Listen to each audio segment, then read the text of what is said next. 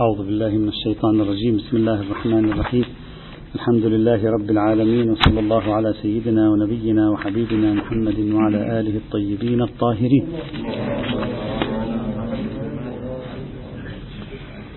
أنا أقترح أنه كلما آه، أثبتنا حلية لحم حيوان أن يكون اليوم الذي يليه دعوة كان بحثنا في الأرنب. قلنا بأن البحث في الأرنب يقع من جهتين. إذا أردت أن أفهرس المعطيات الموجودة في الأرنب يمكنني أن أفهرسها إلى جهتين. الجهة الأولى أدلة تحريم الأرنب والجهة الثانية أدلة تحليل الأرنب. في أدلة تحريم الأرنب يمكن أن نصنفها إلى نوعين. الأدلة الخاصة التي تحرم الأرنب بعنوانه تذكره بعنوانه هذا النوع الأول. النوع الثاني الأدلة العامة التي يندرج الأرنب ضمنها فيثبت تحريمه تحريمه باندراجه ضمن دليل عام أو ضمن عنوان عام. إذا البحث في الأرنب تارة في نظرية التحريم وأخرى في نظرية التحليل. الآن نحن في نظرية التحريم. في نظرية التحريم تارة الأدلة الخاصة وأخرى العناوين العامة. ما زلنا في الأدلة الخاصة. في الأدلة الخاصة قلنا عدة طوائف. الطائفة الأولى ما دل على إلحاق الأرنب يعني ما دل باسم الأرنب على إلحاق الأرنب بالمسوخ أو السباع. وقد ذكرنا الروايات الواردة وكلها ضعيفة الإسناد ومن الصعب الالتزام بها أو تحصيل وثوق بصدورها. الطائفة الثانية ما دل على عدم جواز الصلاة في وبر الأرنب تحدثنا عن هذه المجموعة أيضا ناقشنا بعض ما فيها ثم ذكرنا معارضات هذه المجموعة. والنتيجة كانت أن هذه الطائفة لا تدل على حرمة لحم الأرنب. الطائفة الثالثة والأخيرة من الأدلة الخاصة التي تدل على حرمة الأرنب ما دل على نجاسة الأرنب. فنقول الدليل الخاص دل على نجاسة الأرنب وكل نجس حرام الأرنب حرام. طبعا هذه الكبرى كل نجس حرام فيما بعد سنبحثها. يعني لا تتلقاها أنت بديهية أصلا. يوجد دليل على أن كل نجس بعنوان أنه نجس حرام أو لا هذا بحث سيأتي. لكن نحن الآن نفترضها مسلمة. نبحث في الصغرى. هل الأرنب نجس أو لا؟ ما الدليل؟ عمدة الأدلة هنا رواية واحدة. وهي عبارة عن مرسل يونس بن عبد الرحمن عن أبي عبد الله عليه السلام قال هل يحل أن يمس الثعلب أو يمس الثعلب وفي نسخة أخرى هل يجوز أن أن أن يمس الثعلب والأرنب أو شيئا من السباع حيا أو ميتا؟ قال لا يضره ولكن يغسل يده. يغسل يده ما معناه يعني نجس؟ يغسل يده يعني نجس هذا معناه هذه الرواية صحيح مطلعها كلمة لا يضره يفيد الطهارة لأنه لما يقول لا يضره بإطلاقها حتى الطهارة هم تفيد. لأنه مسه ولا يضره يعني في الطهارة. لكنه قيد بعد ذلك وقال ولكن يغسل يده يغسل يده نفهم منها أنه دال على نجاسته. نفهم منها أنه دال على نجاسته. فإذا الأرنب نجس وكل نجس حرام فالأرنب حرام. الآن سنتكلم عن نعم أحسنت أحسنت. إلا أن الاستدلال بهذه الرواية على نجاسة الأرنب غير صحيح وفاقا لمشهور متأخري الفقهاء. أصلا كل المتأخرين لا يقبلون بنجاسة الأرنب ولا يأخذون بهذه الرواية. ولنا أن نناقش هنا بثلاث مناقشات أساسية. المناقشة الأولى الرواية مرسلة. الرواية مرسلة والمرسل ليس بحجة. المناقشة الثانية هذه الرواية تعارض أدلة أخرى صحيحة السند. مشكلة هذه الرواية أنها تعارض أدلة أخرى صحيحة الإسناد. مثل صحيحة معاوية بن شريح قال سأل عذافر أبا عبد الله عليه السلام وأنا عنده عن سؤر السنور والشاة والبقرة والبعير والحمار والفرس والبغل والسباع. سؤر يشرب منه أو يتوضأ منه. فقال نعم اشرب منه وتوضأ. قال قلت له الكلب؟ قال لا. قلت أليس هو السبع؟ قال لا. إن لا والله إنه نجس. لا والله إنه نجس. في بعض الروايات لمثل هذه إضافة الأرنب أيضا. فهذه تدل على طهارة السباع. هذه الرواية ليس فيها الأرنب؟ الرواية بعينها ليس فيها الأرنب لكن فيها والبغل والسباع فتدل على طهارة السباع. فلما قال له الكلب قال له الكلب لا نجس قال أليس هو السبع؟ فقال له لا والله إنه نجس. فميز الإمام بين السباع وبين الكلب. هو سأله عن السنور والشاة والبقرة والبعير والحمار والفرس والبغل والسباع. فقال له اشرب من سؤرها وتوضأ. هذا كله كاشف عن طهارتها. إذا السباع طاهرة. ثم لما سأله عن الكلب قال له لا الكلب نجس. اترك هذا ليس ليست قصة سباع هو بعينه نجس. جيد ممتاز. كيف تعارض هذه الرواية الرواية السابقة؟ مرسل عبد الرحمن يونس بن عبد الرحمن يقول هل يحل أن يمس الثعلب والأرنب أو شيئا من السباع؟ قال له لا يضر ولكن يغسل يده. مرسل يونس بن عبد الرحمن يدل على نجاسة السباع مش بس الأرنب ليس فقط الأرنب. السباع أيضا نجسة. فتعارض صحيحة معاوية بن شريح الدالة بوضوح على طهارة السباع. فإذا هذه الرواية مبتلاة بالمعارض في السباع إلا إذا شخص قال بأن هذه الرواية تعارضت مع تلك الرواية في السباع ونقول بالتبعيض في الحجية لا نأخذ بها في السباع نأخذ بها في الأرنب هذا على المباني التي يقولونها فإذا هذه مشكلة ثانية. المشكلة الثالثة وفي تقديري هي الأهم هي والمشكلة الأولى. يعني مشكلة الضعف السندي والمشكلة الثالثة هي الأهم. إخواني الأعزاء في مرسل يونس بن عبد الرحمن ماذا عندنا؟ الرجل لم يسأله لا لاحظوا معي جيدا. السائل لم يأتي يسأل يقول مسست الثعلب هل علي شيء؟ قال اغسل يدك. لو كان كذلك تفهم إشارة إلى موضوع النجاسة بالمعنى المصطلح لكلمة النجاسة. السائل في الحقيقة لا يسأل عن ما هو الحكم بعد أن مسس يسأل عن أصل حلية مس الأرنب. يعني كأنما هذا متصور أن مجرد أن تمس الأرنب حرام. لأنه يقول هل يحل أن يمس الثعلب والأرنب أو شيئا من السباع حيا أو ميتا. أصلا السائل يسأل عن أصل جواز مسه لا عن أنني مسست الثعلب فما هو الحكم فكأن السائل يسأل عن أصل موضوع النجاسة. لا يسأل عن أصل الجواز. لذلك الإمام ماذا قال له؟ قال لا يضر يعني يجوز لك مس جميع هذه الحيوانات ولكن يغسل يده. هنا هل يغسل يده ظاهرة في إفادة النجاسة المصطلحة في الفقه أو لا؟ قبل أن أقول هذه الكلمة أرجو أن أوضح لكم شيئا. إذا تقرؤون كتاب الطهارات والنجاسات في الروايات في الروايات لا في كتب الفقه. في الروايات ما في يعني قليل جدا ما تجد هذا نجس هذا من النجاسات. هذه قليلة هذه التعابير غالبا كيف يفهمون النجاسة الفقهاء؟ مثلا تقول لو وقع بول على يدي قال اغسله مرتين. اغسله مرتين يعني فهموا منها النجاسة. يعني ربطوه بباب الصلاة والعبادات ولهم في ذلك تقريب يعني ليس أنه هكذا. لهم في ذلك تقريب. أقول حيث إن السائل هنا لا يسأل عن حكم اليد التي مست شيئا حتى نقول هو ناظر إلى عنصر النجاسة والطهارة بل يسأل عن أصل جواز تكليفي لمس هذه الحيوانات. فلا مانع حينئذ أن نقول ليس للرواية الظهور في النجاسة أصلا. كيف؟ الرواية تقول له حلال تمس ولكن اغسل يدك إذا مسست.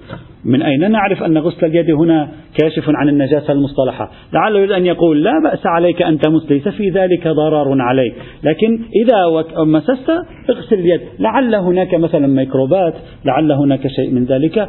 من أين نربط بين هذه الرواية الناظرة إلى أصل المس لا إلى الموقف بعد المس؟ من أين نرى أنه مربوطة بذلك؟ مربوطة بمسألة النجاسات والطهارات المصطلحة شو الدليل؟ آه في بقية النجاسات يسأله آه لاحظوا نظر السائلين نظر الأسئلة نظر الأجوبة ليس على أصل جواز أن أضع على يدي بولا. السؤال كان جاء بول على يدي أو وقع شيء من الدم على الملابس فما هو الحكم؟ و میخوام که مثلا نجاست بریزن رو دستم لا يدل لا. لا يقول حق ندري يقول لو فرضنا السؤال سأل هكذا هل لي أن أضع على يدي اليمنى بولا؟ قال له لا بأس لكن اغسلها. هذا لا من من ما الدليل على ربطها بموضوع النجاسة والطهارة المرتبطة بالعبادات كالطواف والصلاة والوضوء وغيرها؟ ولعل هذا يريد أن يقول لا بأس عليك صحيح هي فيها ميكروبات أو فيها ربما يكون بعض الأشياء لا بأس ليس حراما لكن اغسل يدك. فليس هناك مشكلة في ذات المس لكن اغسل يدك. السؤال كيف أنتقل من جواب عن سؤال عن حكم تكليفي في أصل الماس لأثبت أن غسل اليد الواقع في سياق هذا الجواب مرتبط بمسألة النجاسة؟ غير معلوم.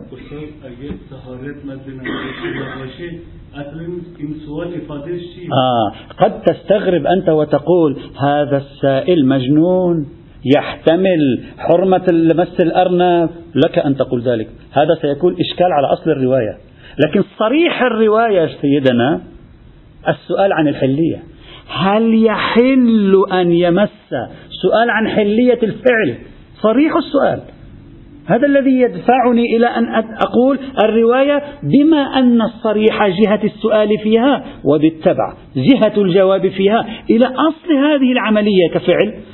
هذا الراوي كان محتمل مش محتمل أنت تقول بعيد ذلك وهذا بصير إشكال متني على الرواية بحث آخر.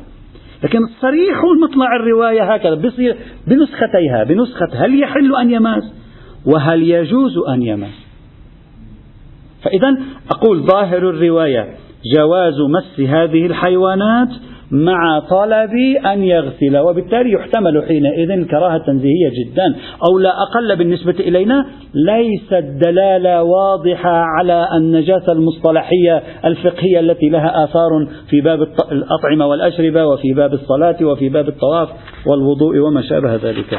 فالدلالة الآية الرواية قاصرة عن إفادة النجاسة وعليه ليس هناك حديث خاص دال على حرمة لحم الأرنب بعنوانه. ثابت الإسناد فضلا عن أن يكون هناك دلالة على حديث موثوق من صدوره إذ الطائفة الثانية ليس فيها دلالة. والطائفة الثالثة قلنا ليس فيها دلالة. والطائفة الأولى قلنا بأنها جميعا ضعيفة الإسناد ولو صح منها رواية تحصيل الاطمئنان بالصدور فيها حينئذ يكون مشكلا.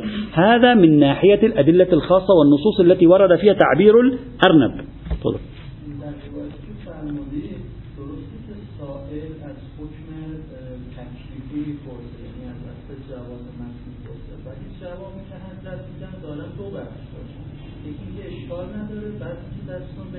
ليس دو بخش. لعله واحد. يعني يريد أن يقول السائل إذا سألتك سؤالا لماذا شخص يسأل عن مس الحيوان؟ ماذا تتوقع أن يكون سؤالا؟ يعني يريد أن يقول هل هناك يعني حرمة؟ هل تنت...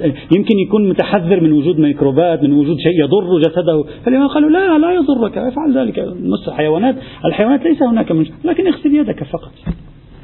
لماذا لا نفهمها على أنها مرتبطة بالجوانب الصحية والطبية؟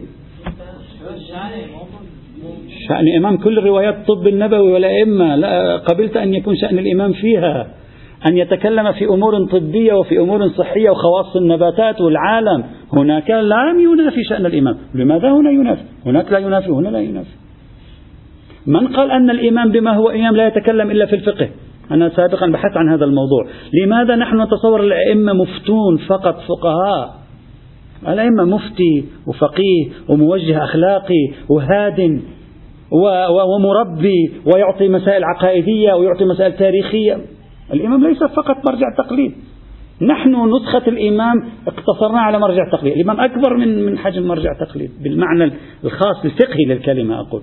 فلذلك ينبغي أن نقول الأصل في الإمام أنه صاحب دائرة أوسع من دائرة الفقه. فلماذا هذا لا يكون من هذه الدوائر. لا بأس عليك. امسح يدك لا يضرك ذلك شيئا لا يضره. لكن اغسل يدك يعني من باب مزيد من النظافة من باب مزيد أن لا يأتي ميكروب من هذه الحيوانات عليك. أنا أقول أنا أقول أنت بحاجة تعطيني دليلا على أن الإمام ينتقل من أصل البحث في الحكم التكليفي إلى البحث في مسألة النجاسة المرتبطة بباب العبادات. أنت بحاجة تبني هذا الجسر. أنا لست مطالبا ببنائه.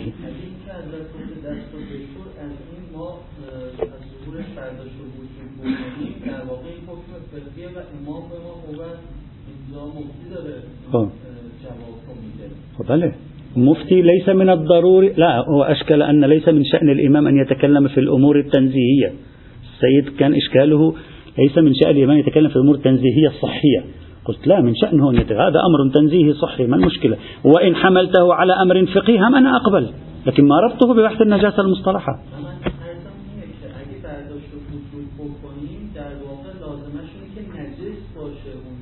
ليش؟ لماذا إذا في كل هل عندك قاعدة هل عندك دليل في كل مورد ألزمنا المولى بالغسل؟ معناته النجاسة المولى يلزمنا ب أحيانا ب يعني تنظيف يدنا قبل الأكل. ليس ضروري أن يكون هناك نجاسة بالمعنى المصطلح. لماذا لا يوجد في في في الشريعة مفهوم النظافة؟ مفهوم النظافة أوسع من مفهوم النجاسة. مفهوم المعالجة الصحية الانتباه الصحي لجسدك أوسع من مفهوم النجاسة. يعني هذه كلها مصادرات مركوزة في أذهاننا. بل إنك لو قرأت روايات النجاسات والطهارات بهذه الرؤية التي أراها الآن جزء مما يثبت أنه نجس لن يثبت أنه نجس. فقد تواضعنا على دلالته على ذلك وربما تكون له جهة أخرى. فكروا فيه وراجعوا الروايات في ذلك. إذا هذا النوع الأول من الأدلة أي الواردة بخصوص عنوان الأرنب باسمه. وقد تبين عدم وضوح وجود دليل قوي ومعتبر في ذلك. نأتي للنوع لم تنتهي. النوع الثاني من الأدلة وهي ثبوت تحريم على عنوان عام وثبوت أن الأرنب جزء من هذا العنوان يعني هذا الثبوت ليس بالروايات ثبوت من عندنا نحن نثبته. ما هي العناوين التي تثبت في الشرع أنها محرمة ويندرج الأرنب ضمنها؟ يمكن تصور خمس عناوين هنا. العنوان الأول عنوان السباع بأن يدعى أن الأرنب جزء من السباع. بعض كلمات اللغويين أدرجوا الأرنب أيضا.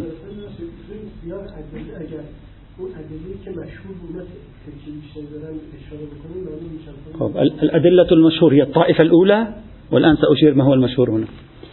أنه مندرج في السباع وبالتالي نلحقه بحكم السباع والسباع حرام فيكون محرما. والصحيح أن الأرنب ليس من السباع واليوم سنبحث في مع معنى السبع في اللغة أصلا. لاستكمال بحث السباع سنبحث.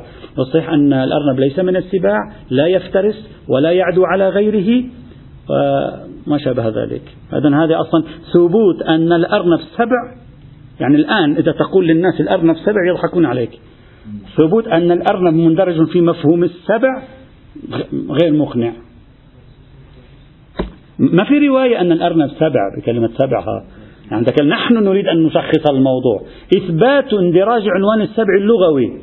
على الأرنب ليس وسيأتي الآن عندما نشرح المعنى اللغوي للسبع سيأتي الأرنب على تمام التقديرات المفترض أن يكون خارجا. العنوان الثاني عنوان ما له ناب. قلنا في صيحة سماعة عندنا عنوان السبع وعندنا عنوان ما له ناب أيضا عنوانين. بدعوى أن الأرنب له ناب. طبعا هذا الموضوع أنا في الدورة الأولى سابقا قبل سنوات اشتغلنا على هذا الموضوع. نحن ومجموعة من الإخوة وراجعنا آه، مواقع آه، علمية آه، موثقة في موضوع الأرنب الذي يتصور أن والأرنب ليس له ناب مكان الناب فارغ أصلا. علميا ثابت أكاد أقول بشكل جازم وقطعي. ربما يكون في نوع أرانب يعيش في جبال الهيمالايا يمكن يكون له ناب لا أدري. لكن علميا وبإمكانكم مراجعة المصادر العلمية في ذلك الأرنب ليست لها أنياب وتوجد دراسات على هذا الموضوع في مختلف. فإثبات أن الأرنب له ناب صعب أنت عليك أن تثبت لي أن الأرنب له ناب حتى أطبق صيحة سماع على الأرنب وإلا فالأصل أنه ليس له ناب. يعني يحتاج إلى دليل نثبت أن له نابا. وسيأتي بحث اللغوي فيما يتعلق بالناب أيضا. العنوان الثالث عنوان الحشرات وهذا ركزوا عليه. هذا من الأدلة التي الأساسية في تحريم الأرنب أنه منطبق لعنوان الحشرات. الحشرات في الفقه والجانب اللغوي تختلف عن الحشرات في العلوم إحنا الحشرات التي في ذهننا الذباب وهذه الحشرات. لكن الحشرات في البحث الفقهي موضوع آخر أكبر من ذلك بكثير. حتى أن بعض الذين لا يعرفون كثيرا كتبوا في الإنترنت كثير من السخرية على الفقه أنه هذا الحية من الحشرات. هم لا يعرفون أن الفقه له منشأ لغوي قديم ويتصورون أن الفقهاء يعني اشتبهوا في القضية. أن يضحكون على الفقهاء أن الأرنب حشرة. ما هذه الحشرة الضخمة؟ أو تلك الحيات الضخمة التي التي يكتب عنها لا أدري أين في شرق آسيا في أفريقيا في جنوب أمريكا. هذه الحيات الأفاعي الضخمة. هذه حشرة يعني كلمة حشرة توحي بالحجم الصغير. نعم هذه بالمصطلح وبالدلالة وسيأتي إن شاء الله تعالى بحثه اللغوي. حشرة. الآن لا يسمى حشرة العلوم عندما يؤلفون كتب علم الحيوان لا يدرجونها في الحشرات بحث آخر كل واحد له اصطلاحه. لكن صدق عنوان الحشرة على الأرنب مؤكد لأن الأرنب ما معنى الحشرة؟ كل ما يأوي إلى جحر. يعني يكون له مكان يختبئ فيه يدخل فيه مثل في باطن الأرض. فالأرنب هكذا يدخل في جحر ثم يختبئ في داخل الأرض. فصدق عنوان الحشرات بالمعنى الفقهي على الأرنب صحيح. فإذا قال شخص بحرمة الحشرات كعنوان لا شك في حرمة الأرنب حينئذ وسيأتي بحث الحشرات وأنه لا دليل على تحريم عنوان اسمه الحشرات. سيأتي بحثه إن شاء الله مفصلا العنوان الرابع عنوان أن له مخلبا ومن القوارض. أن له مخلب ومن القوارض. وهذا العنوان رأيت أنه استعان به السيد الشهيد محمد الصدر الثاني لإثبات حرمة الأرنب. ولكنني لم أجد دليلا لا في الكتاب ولا في السنة على تحريم حيوان بملاك أن له مخلب إلا الطيور. طيور نعم هناك ملاك المخلبية موجود في الطير لكن في الحيوانات البرية التي نتكلم عنها لا توجد أي آية أو رواية تتكلم عن تحريم حيوان بملاك أن له مخلب في غير الطيور. لذلك الأرجح الأرجح أن السيد هنا عندما جعل هذا العنوان ملاكا هو في الحقيقة رجع إلى رواية محمد بن سنان التي مرت معنا سابقا واللي قلنا بأنها ضعيفة السند. وهي التي يقول فيها الإمام بأن الأرنب له مخالب كمخالب حرام له مخالب كمخالب السناور. هكذا التعبير. فتلك الرواية نعم تفيد الحرمة وتقول بأن له مخالب. أما مطلق ما له مخلب أرضي فليس عليه دليل إلا خبر محمد بن سنان وهو ضعيف من حيث الإسناد كما قلنا سابقا. العنوان الخامس والأخير وهذا أيضا اهتموا به هو عنوان المسوخ. وقد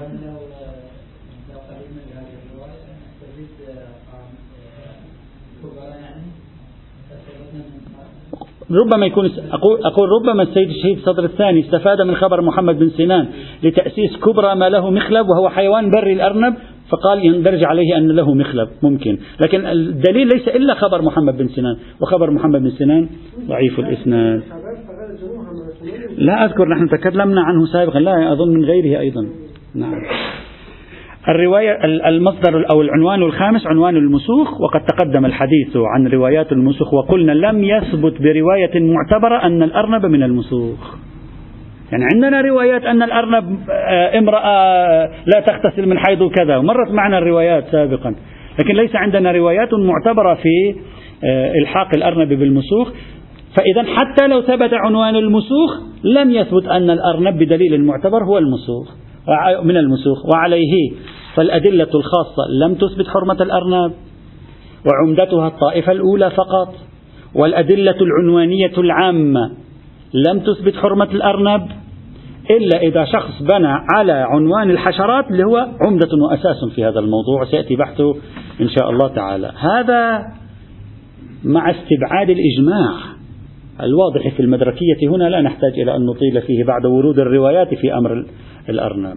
هذا النظرية الأولى. طبعا ما انتهينا. هذا كله أدلة تحريم الأرنب. في المقابل أدلة حلية الأرنب. يعني عندنا أدلة على حلية الأرنب غير قاعدة الحل غير عمومات القرآن الدالة على حلية غير الأربعة التي حرمت. عندنا أدلة خاصة. فلا بد أن نبحث في الأدلة الخاصة على الحلية ثم بعد ذلك نضعها في مقابل أدلة الحرمة لنرى. عمدة الأدلة الخاصة على الحلية روايتان. الرواية الأولى خبر حماد بن عثمان وهذا خبر صحيح السند يعني المشهور صحة سنده على يعني تقريبا جميع المباني تقريبا. قال كان رسول الله صلى الله ووارد في تهذيب الأحكام. كان رسول الله صلى الله عليه وعلى آله وسلم عزوف النفس وكان يكره الشيء ولا يحرمه. وكان يكره الشيء ولا يحرمه. فأتي بالأرنب فكرهها ولم يحرمها. هذه الرواية واضحة. في عن حماد بن عثمان. نعم. قال كان رسول الله صلى الله عليه وعلى آله وسلم عزوف النفس وكان يكره الشيء ولا يحرمه. هذه هذه الروايات اللي فيها تعبير يكره ولا يحرم يعاف كلها خلوها في بالكم عم يمر معنا كثير منها. كلها سوف تجمع في النهاية لأنها ممكن تكون تفسير لكثير من التحريمات التي صدرت. طبعا مع نقاش هناك. فهذا الخبر من حيث الدلالة من حيث السند بعد عندهم ما في نقاش فيه. فالمفترض أن نجمعه مع الروايات المتقدمة ونقول بأن تلك الروايات الناهية مثلا ما تحمل على الكراهة أو يتساوى الاثنان مثلا وعلينا الرجوع إلى الترجيح كما سنرى الآن. الرواية الثانية خبر أبي بصير عن أبي عبد الله عليه السلام وأيضا هذا الخبر رواه الشيخ الطوسي في التهذيب. قال عن أبي عبد الله عليه السلام قال كان يكره أن يؤكل من الدواب لحم الأرنب والضب والخيل والبغال وليس بحرام كتحريم الميتة والدم ولحم الخنزير. وقد نهى رسول الله صلى الله عليه وعلى آله وسلم عن لحوم الحمر الأهلية وليس بالوحشية بأس.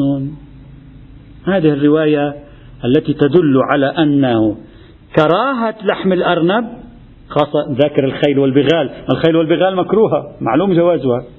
كراهة لحم الأرنب ونفي حرمته وليس بحرام. فهذه تدل أيضا قالوا تدل أيضا على حلية لحم الأرنب إذا صار عندنا روايتين في مقابل الطائفة الأولى وبعض العناوين السابقة. الآن سنتكلم. هذا الخبر الثاني تارة نتوقف عنده من حيث الإسناد أخرى نتوقف عنده من حيث المتن. أما من حيث الإسناد فهذا الخبر مع الأسف الشديد ليس تاما على قواعد البحث الرجالي. فإن فيه القاسم بن محمد والقاسم بن محمد في هذا في هذه الطبقة مردد بين الإصفهاني المعروف بكاسولا. هذا اسم إنجليزي هذا. وهذا الرجل ضعيف. ومحمد والقاسم بن محمد الجوهري الكوفي وهو مجهول الحال. فهو مردد بين شخص ضعفوه وشخص مجهول الحال.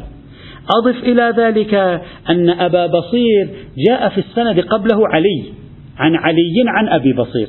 وأقوى الاحتمالات في علي الذي يقع قبل أبي بصير أن يكون علي بن أبي حمزة البطائني الذي في نقاش طويل حول وثاقته والصحيح عدم ثبوت الوثاقة بل بعضهم قال بضعفه لا نقول بضعفه لكن لم تثبت وثاقته فالخبر من حيث الإسناد غير صحيح على وفق الصنعة الرجالية. أما من حيث المتن ممكن شخص يقول حتى متنه لا يدل يا أخي. هذا الحديث متنه لا يدل على حلية الأرنب. كيف؟ يقول الرواية قالت كان يكره أن يؤكل من الدواب لحم الأرنب. وليس بحرام كتحريم الميتة. فلعله لا يريد أن يقول ليس بحرام. هو حرام لكن يريد أن ينفي تساوي حرمة الأرنب مع حرمة الميتة والدم ولحم الخنزير. كأنما حرمة الميتة والدم ولحم الخنزير حرمة عالية وحرمة الأرنب موجودة لكن ليس بحرام كحرمة تلك. حرام لكن ليس كحرمة تلك. يعني أنت بإمكانك أن يعني حرام لكن ليس بمستوى حرمة لحم الأرنب. مثلا تلك الحرمة عظيمة هذه الحرمة موجودة مثل الصغائر والكبائر. هذه حرمة من الكبائر تلك حرمة لكن من الصغائر. فقد يدعي شخص بل قد ادعي أن هذه الرواية لا تدل على حرمة عفوا على حل حلية الأرنب بل تدل على عدم كونه من عدم كون أكله من الكبائر من المحرمات الكبيرة. هو من المحرمات الصغائر.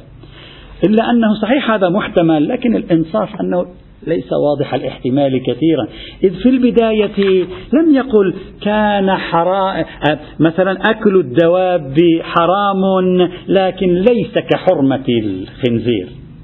في البداية ذكر كلمة يكره. وذكر أيضا الخيل والبغال المعلوم أنها حلال عندهم. هذه. ثم قال وليس بحرام. فيترجح بمقاربة يكره أو يكره. مع كلمة ليس بحرام وإقحام الخيل والبغال المعلوم الكراهة فيها وليس التحريم حتى بنحو الصغيرة. يترجح أن المراد حينئذ بليس بحرام نفي أصل الحرمة.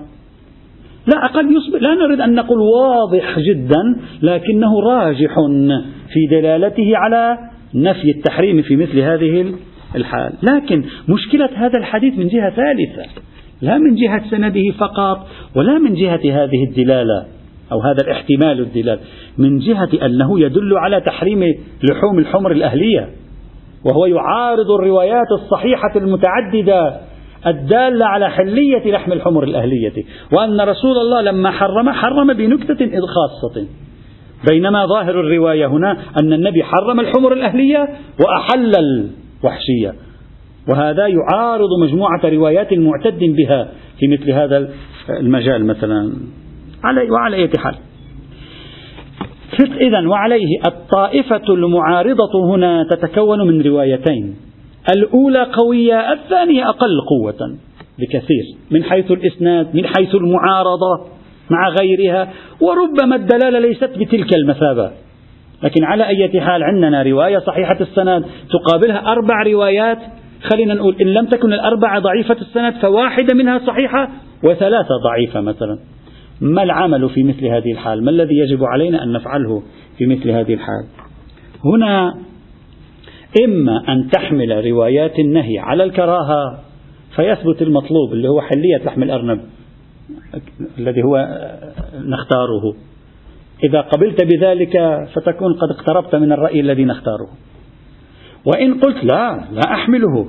استقر التعارض. إذا استقر التعارض نرجع إلى مجال المرجحات. الروايات المحللة موافقة للكتاب لعمومات الكتاب فتقدم بملاك موافقة الكتاب. الروايات المحللة تقدم بموافقة بملاك موافقة الكتاب. الطرف الآخر سيقول لنا لا بالعكس. وهذا هو الذي تداول بينهم. الروايات المحللة نرفع اليد عنها بملاك موافقة القوم. يعني آه، ما خالف العامة فخذ به. ما هو الذي خالف العامة؟ روايات حرمة الأرنب لأن أهل السنة كلهم يقولون بجواز الأرنب. فإذا عندي ملاك القرآن الكريم يقتضي تقديم روايات الحلية على روايات الحرمة. طبعا لو ثبتت روايات الحرمة نقول. وعندي ملاك معاكس وهو ملاك مخالفة القوم. يقتضي تقديم روايات الحرمة على روايات الحلية. فأيهما الذي يترجح؟ الصحيح ترجح الموا... الترجيح بموافقة الكتاب دون مخالفة القوم خاصة وهذا موضوع كبرى لا أريد أن أطيل فيه أحيلكم. خاصة وأننا لا نقتنع كثيرا بأن أهل البيت كان ديدنهم ممارسة التقية في بيان الأحكام. ولا نرى موجبا هنا لكي يقول لحم الأرنب حرام. لا يأتي سيف من السماء من السلطان. سينزل عليه ولا سوف تثور المدينة ضده. إذا حرم لحم الأرنب والفقهاء يختلفون كثيرا في أمور المحرمات والمحللات من الأطعمة. وإذا الإخوة يريدون مراجعة يعني وجهة نظر المتواضعة في موضوع استخدام الأئمة للتقية في بيان الأحكام لا في الممارسة الشخصية في بيان الأحكام يمكن أن يراجعوا هذين المصدرين.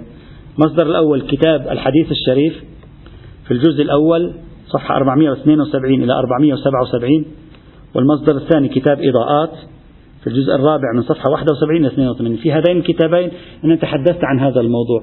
وادعيت ادعاء الآن اسمعوا هذا الادعاء أن تفكروا فيه. ادعيت أن هذه المبالغة كلما وقع تعارض نقول أهل البيت يتكلمون تقية غير صحيح. مقام الإمامة مقام تبيين الدين لا مقام إبهام الدين. إذا كان في نسبة عالية من كلماتهم يمارسون التقية في بيان الدين حتى في تفاصيل جزئية مثل الأرنب مثل المسوخ. بالأمس ألا تذكرون؟ بالأمس بعضهم قال العلام المجلس يحمل الأرنب مسخ أو ليس بمسخ يحمل التعارض على أنه من باب الت... هذه المبالغة في التقية ليست واضحة بالنسبة لي. وأدعي أن الأئمة كانوا يمارسون التقية في مقام البيان تقية بمعنى إبراز غير الواقع لا التقية بمعنى السكوت عن الواقع. سكوت عدم البيان ممكن. إبراز غير الواقع هذا له مجالات محدودة كحالات القضايا المتصلة بشؤون السلطة القضايا الحساسة جدا التي يمكن أن تثير الرأي العام الإسلامي مثل قضية المتعة. لذلك ورد في أظن رواية الحسين بن خالد قال نهاني الإمام الصادق أنا وفلان الآن نسيت من هو فلان. نهاني الإمام الصادق أنا وفلان عن المتعة. قال إذا دخلتما المدينة لا تذهبا للمتعة. كل ما تجوا المدينة تروحوا للمتعة. المدينة. ما يقول لهم مطلقا يقول دخلتم المدينة لا, لا تذهبا للمتعة. فإنه إذا أخشى أن تؤخذا فيقال هؤلاء أصحاب جعفر. فيقال هؤلاء أصحاب جعفر. وهذا يسوي يعني مشكلة ويسوي إرباك ومش... نعم بعض العناوين حساسة. قضايا المتعة ممكن. قضايا الأمور المرتبطة بالثورة على السلطة. أصل قضية الإمامة والاعتراض على دولة بني العبد ممكن. أما في كل صغيرة وكبيرة هذا لا أريد أن أطيل في هذا الموضوع. فالأرجح في نظري المتواضع الترجيح بملاك موافقة الكتاب لو صحت أدلة الحرمة والصحيح أنها لم تصح أدلة الحرمة. إلا أن مشهور العلماء كانوا يرجحون روايات الحرمة إما لأنه مشهور الفقه الشيعي عمل بها أو لأن تلك الروايات التحليل تحمل على التقية أو ما شابه ذلك. والعلم عند الله. الإجماع يحتاج أن أتثبت من جميع العلماء القدر المتيقن مشهور وحتى لو كان إجماع لا فرق. لم لم أذكر لا أذكر الآن وجود مخالف بين المتقدمين أو حتى يعني إلى إلى قبل خمسين سنة. لكن لا أستطيع أن أقول لا مخالف لأنني لم أستقصي جميع الموارد. والنتيجة التي نخرج بها عدم وجود دليل مقنع في حرمة الأرنب فحرمته تكون احتياطية إذا كان ولا بد من الانتباه. بحث هم سنی هم شیعه خب. سنیا خب حلال میدن شیعه حرام میدن. یه گروه جنوب هستن سمت راست خرگوش میخورن سمت چپ نمیخورن. من باب الجمع العرفي هذا لا تقريب بين المذاهب هذا. يمكن. على أي حال. قبل أن أنتقل إلى إلى الحيوان الثاني الذي آه، وقع بحث فيه من بعنوانه من حيث إنه من مصادق المسوخ والسباع لابد أن نتوقف قليلا. كان لم ينبغي أن نطرح هذه القضية قبل أن نبدأ بالأرنب لكن لابد أن نتوقف قليلا عند مفهوم السبع في اللغة. ما معنى السبع في اللغة أصلا؟ حتى نحدد بالضبط آه، مفردة السبع ما معناه وبالتالي على ماذا تنطبق الروايات التي حرمت لحوم السباع.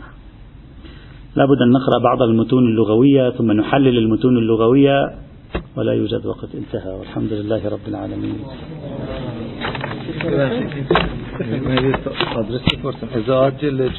الآن